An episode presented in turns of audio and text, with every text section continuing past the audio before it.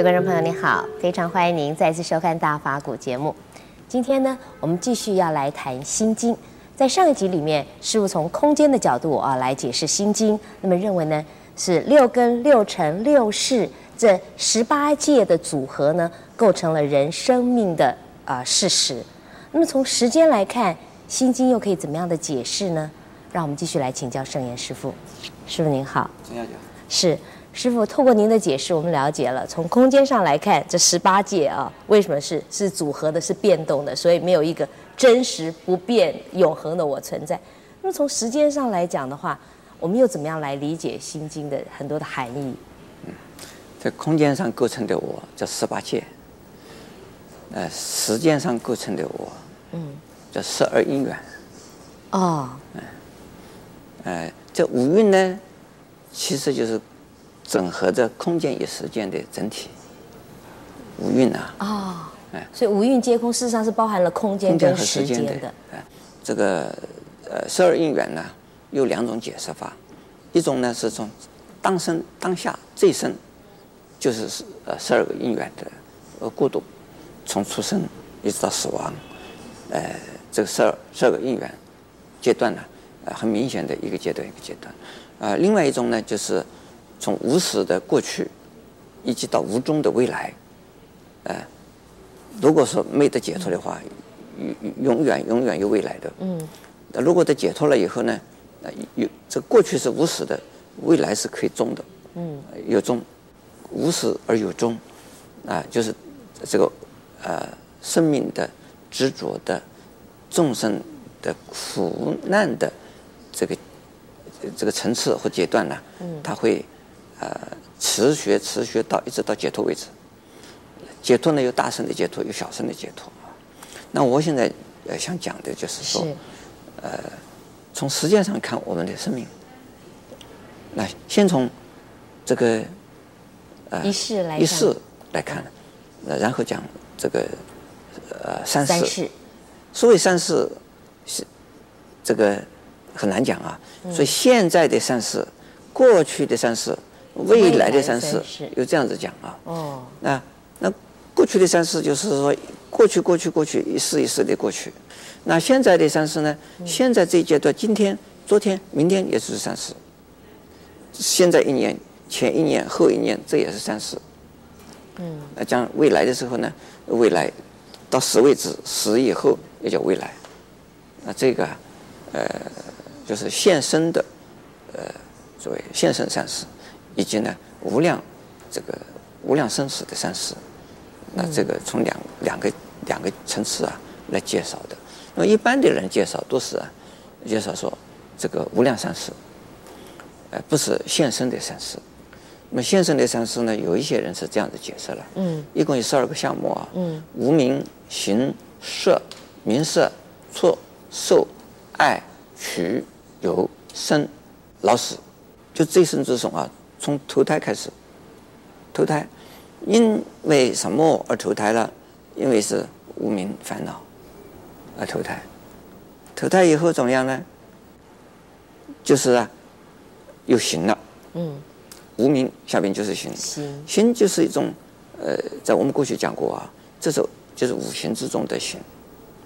呃，这个行的呃意思呢，这个是心理的变化，心理的持续，这个。意识的呃变化，意识的持续，这个叫做行。对，这个从无名入胎以后，就会这个行的这种意识就开始了，就开始了。虽然在胎里边呢不清楚的，可是他的自我的执着就是有的，已经开始了，已经开始的。行识以后呢，就是名识。名识是什么？名。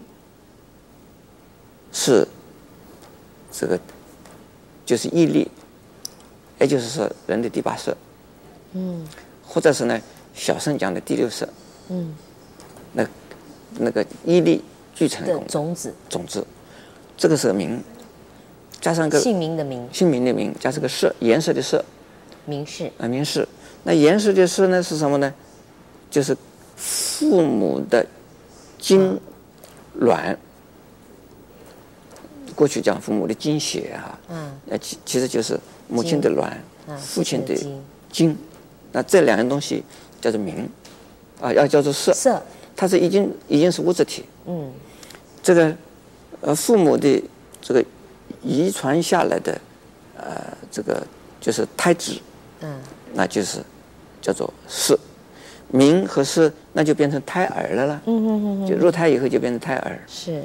名色这个位置是胎儿，胎儿这个已经形成的，然后呢，处，嗯，处啊，就是人这个一般的人解释呢，就是说在母亲肚子里边的时候啊，是不是已经有触觉？触觉？哎，触的觉？可能有啊，啊，可能有。你跟他讲话，他知道。